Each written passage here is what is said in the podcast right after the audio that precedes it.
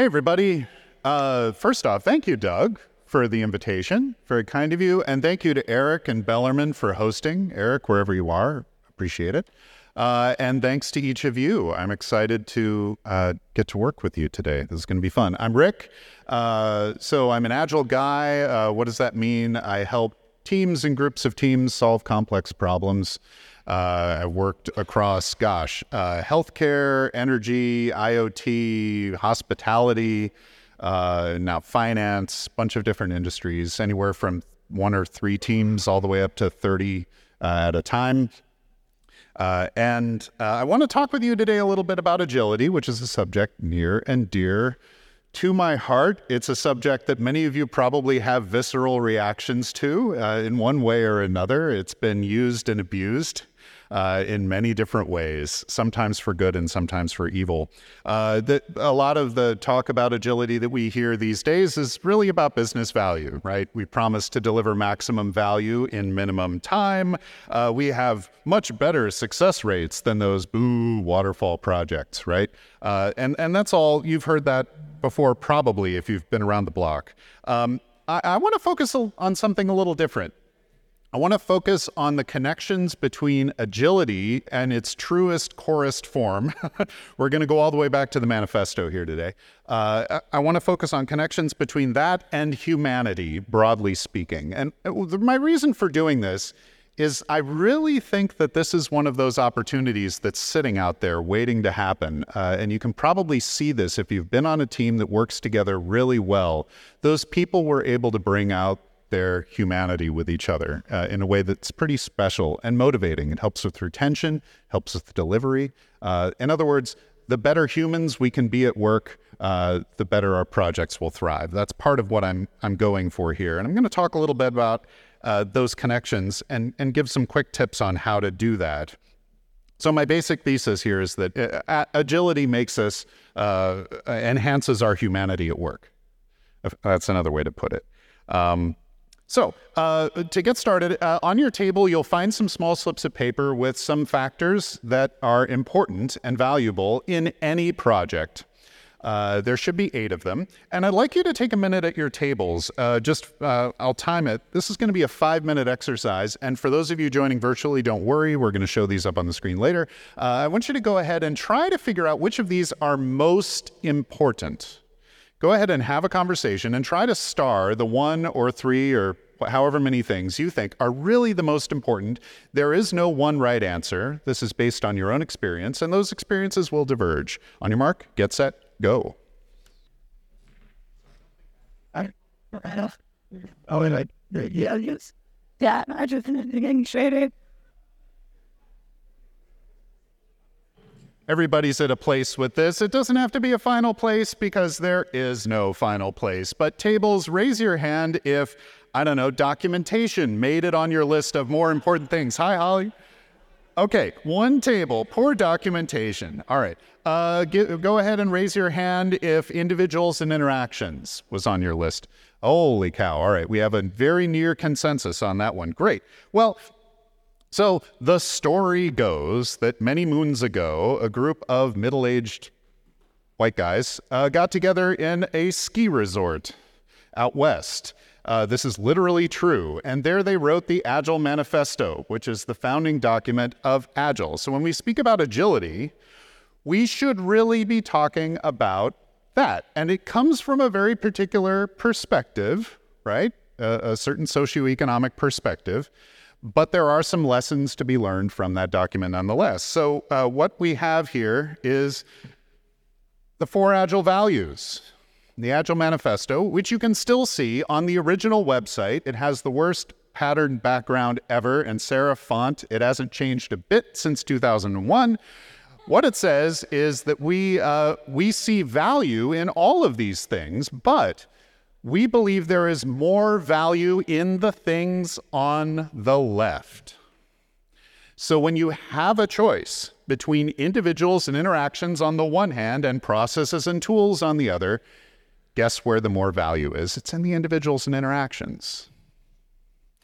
If you have a choice between customer collaboration and contract negotiation, guess which one is more valuable? What's going to lead to the delivery of more value? Collaborating with the customer, actually working together to figure out what the most value is, as opposed to haggling or negotiating over a document. Same thing with working, pro- which would you rather have? You know, a book about a car or an actual car? right? This, this one is kind of self evident. And lastly, which would you rather do? Uh, and this is what I call the lemming principle. Would you rather follow the plan or adapt to the T? Right? Uh, of course, we should adapt. We should change course rather than blindly follow a plan. That's a no brainer. So, again, these are not, this is not to say, please, that there is no value in the things on the right. All of these things are valuable. It's just to say that in the agile mindset, we favor the left side factors. Okay, we can group these a little bit. And here I'm going to draw some connections to the previous presentation, right? So the first two, the, the top left quadrant, if you will, the values of focusing on individuals and interactions and customer collaboration, you can see in there that the document points to a kind of mutual recognition, right? It's about, it's about connecting with others. It's about mutual regard. And in that, in some way, it's about compassion, right? We're engaging with these people not to dominate. We're engaging with these people to collaborate, to work together, to understand what each other need and help meet those needs. It's very basic.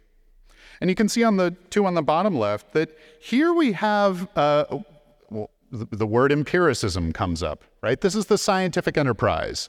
Uh, we're going to be flexible. We're going to grow. We're going to adapt. We're going to try and see. We're going to learn by doing. This is how we got to the moon on kerosene right? Is by trying things. Uh, Wernher von Braun, the famous rocket guy, right? Why, why, was he so good at building rockets? And his answer was, I crashed more rockets than everybody else. That's how I got good at, at launching rockets, right?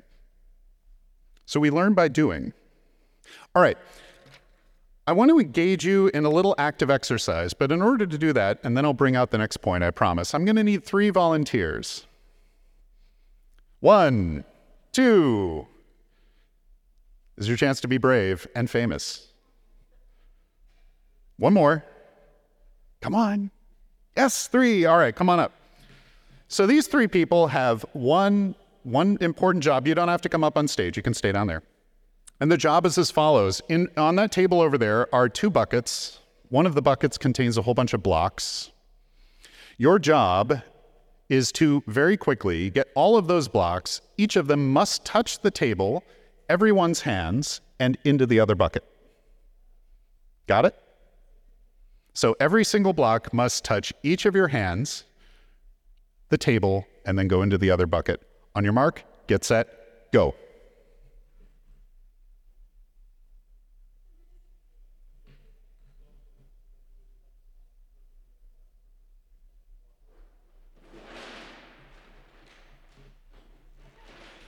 How did it they're doing great. Oh, somebody's helping. That's so nice.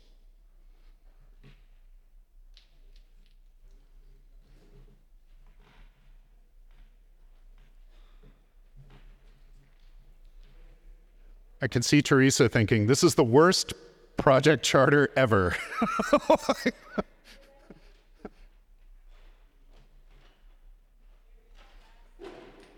Yay.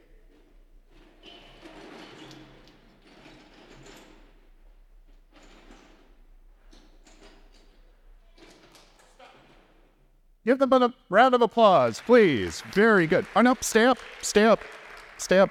Anna, come back. All right, 43 seconds. I want you to have a quick conversation and think about how you do it differently the next time. Go ahead. Okay. So I wrote your idea should a little bit so then. What do you think? We can sit down, everyone touch you real quick, and then they just shifted that do that, or whenever you're touching you, you just be putting them in the box. Yeah, so she would be honest. Okay.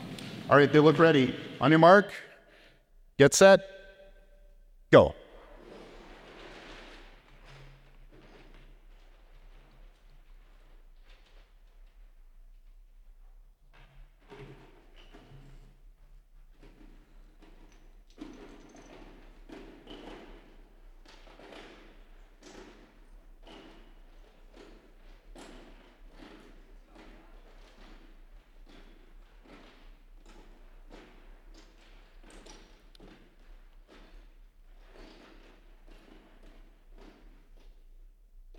Stop. Okay, you reduced your time by 10 seconds. Give them a round of applause. Okay. Now, I'm not going to make them do it, but if they had to do it a third time, see, they love each other now. If they had to do it a third time, do you think they would go even faster? Yes, my record that I've observed is six seconds. One person poured the blocks through the other person's hands with their own in there as well, and gravity did all the work, and they got all of them in in six seconds. Right? That's the kind of innovation that we unleash with agility. There's my pitch. But notice what happened at the end. What happened at the end of the second exercise? Wonderful moment. What did they do? They gave high fives. Right? So they, they I mean, this is, folks, this is hardwired into us. This is what humans do. We build teams. Right? This is how we survive. This is how we, we invented agriculture, right? We invented cities. This is how we relate to each other fundamentally. Agility draws this out. A great way to do this is with the virtuous cycle of empiricism, the, what we might also call the three pillars of Scrum transparency, inspection, and adaptation. First, you have to observe what's there, which means you have to be willing to expose it. Here we come back to honesty, right? You have to be willing to see what's actually happening. Then you have to dive into it a little bit and get critical. You have to move beyond blame and think about, like, what's the root cause here? right? Why would someone think this was the best way to go? What conditions existed to make that seem like a good idea? It's a really powerful question, right? And then lastly, we adapt. We're willing to change. We're willing to try new things. You can also see this inherent mutual regard in what's often called the Agile Prime Directive. For those of you Trekkies, right, the Prime Directive is that, you know, the folks on the Enterprise aren't allowed to interfere with the developing civilizations, right? Uh, here in, in the world of Agile, it means we understand and truly believe that everyone did the best job they could, given what was the case, right? Nobody's going to work in the morning trying to do a bad job. right? So we grant each other, again, compassion, mutual regard, the best of humanity. We try to rise to that level of understanding every day in the agile world. Okay, so if you take a minute and think here, as I think we've maybe done, for maybe the first time today for each of you, about what makes humans great, right? Those are likely traits that one has an opportunity to cultivate in an agile context. That's my message today. Mutual regard and compassion, accepting our differences and our faults, so that what? So that we can transcend them, so that the team can adapt. If one of these team members had one arm, they would still, the team would find a way, right? If all we have is kerosene in a rocket, the team will find a way, right? Learning, experimentation, and empiricism. Uh, there's this, for those of you who do a lot of, anyone use Kanban with their teams?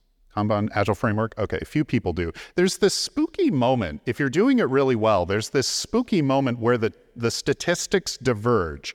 Individual productivity at the issue level drops. In other words, Bob and Jane are each doing fewer tickets, but the throughput of the group increases. How do you actually get more done with a team when the individuals are doing less? Right? It's spooky. It's counterintuitive, but that's exactly what happens, and Little's law proves it. it's really cool, right? So, uh, you know, that that learning, that empiricism, that experimentation, it unleashes the group. Does it lead to heroes and heroic individuals? No. But it leads to a healthier group. It leads to a healthier society and it allows us to transcend our limitations as, as humans. So, how might one proceed on this journey? If you're wondering, well, this sounds great, but how do I get going with it? Um, there are a number of options you could choose, and they're all over the place. Uh, one is, if we were simply to migrate back a slide, choose the things on the left over the things on the right. That's called having an agile mindset, uh, and it works it will eventually lead to transformations in your organization and it will help others do the same.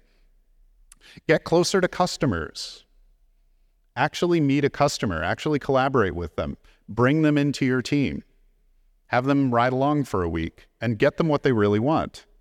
It's another, that's another good option. Deliver more frequently. Uh, many of you are probably delivering an actual thing on the scale of six months? Uh, one of the places I worked, we managed to drop that to three weeks, and the results were dramatic.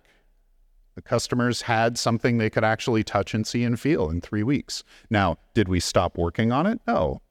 No, we had we had to have trust with them that we would stick with it, that we would continue. Um, but that trust can be built. And lastly, I would encourage you all as leaders. This goes back to something that AJ shared earlier.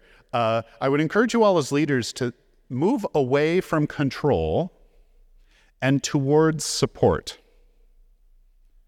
move away from control and towards support. So you engage the group, you look at metrics, you look at progress and performance, not to tell the team what to do. I did not tell them how to make those blocks go into the box faster, right? You don't tell people what to do. You offer support. You offer an opportunity to try again. You offer whatever training is needed. You say, How can I help you be the best team you can be? What would your next step be, team? How would you like me to help you do that? What a fantastic way to lead, right? Servant leadership. And what that does is it cultivates group ownership, right? Because it's now the team that's accountable. It's the team that owns the things. That's all good stuff. So, all right. Um, in the end, uh, I, I should add that these are only words, so they can be used, as we've said, for good or evil. uh, and many of you have been in a context where they've been used for evil, uh, probably, and have some scar tissue related to that. So I just encourage you to give agility a second look, you know? Yeah. That's all I have for you today. Thank you so much.